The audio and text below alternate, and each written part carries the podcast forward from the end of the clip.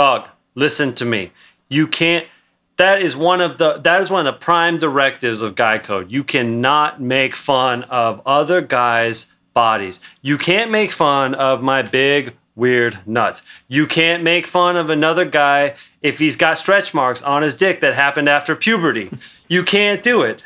You gotta be you gotta be cool. That's that's be- true. I, Uh, Dougley, I- Dougley, I, I- just I- Dougley, uh, we need you to be silent right now. We're, with we're D, holding with a G. yeah, the Guggly, we need you to be silent right now. Gug- it's guggly. Guggly. We need you to be silent. Uh, Scooter is right in that, you know, Guy Wait, wait, wait, wait. Did Mortimer just say silent instead of silent? He forgot an L in there. What? Did you misspell a word you What? spoke? It's silent with a G. Yeah. He misspelled. Tabula- he misspelled a word that he said. How can Okay, you do uh, that? Bryce, if you want to stop interrupting me because you're jealous you don't have a PhD in Guy Code because you couldn't get into Arizona State, go Sun Devils. Anyway, uh, Scooter is correct in the Guy Code and the It's sacred, these sacred texts that we have. You know, you can't make fun of a guy's body parts. You can't make fun of a big throbbing nuts. No. You know, if it if it looks like he's in obvious pain and he's not willing to laugh about it, you have to uh, not laugh about it with him. This is your boys. These May- are your guys. You have to support each other. That's what the guy May code I is. defend that's, myself? That's what the guy code is about. It's Would not you make about. would you make fun of would you make fun of the way a pregnant woman's stomach looks? No. Would you No. make fun of the if the fun of my nuts if they look pregnant? No. No. May I defend myself? Maybe he is pregnant. Maybe that's just how he's giving birth to babies. May I defend myself? Absolutely. You have the table. You have the uh, the beer of speaking. All right. Thanks for handing me the beer of speaking. I will acknowledge the beer of speaking. Um, I thought it was acceptable for me to make fun of his gigantic uh, testicles because my testicles are so small and gray. I thought he would recognize at once that I am actually envious of his testicles.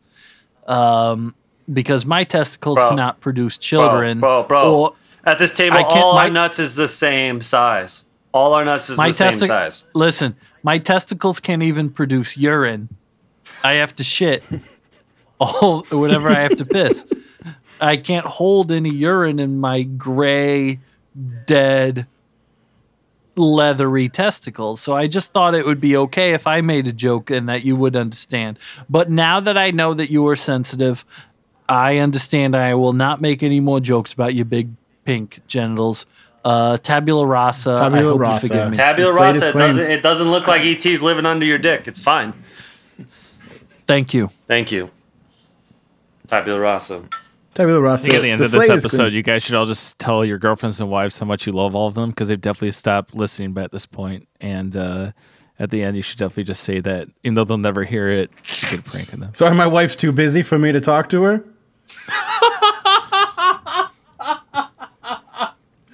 Yeah, what's she doing right She's now? She's just so busy. I don't know. She's always running around.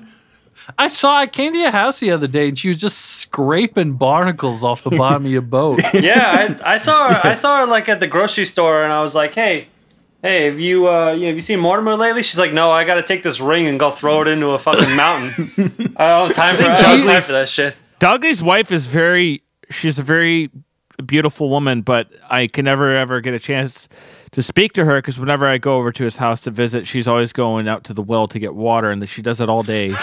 She's goes carrying water two from the buckets well. at a time. It's not efficient, but well, that's what her sensei told her to do with a big old uh, bow staff in between it. She's always ripping a white T-shirt in half and and wrapping it around her head as a bandana, and then going out in the backyard and digging post holes for some fence she plans to build. she her sensei, that big giant rat, is telling her to dig, to dig and put the fence around the yard. Her sensei is named Tom the rat.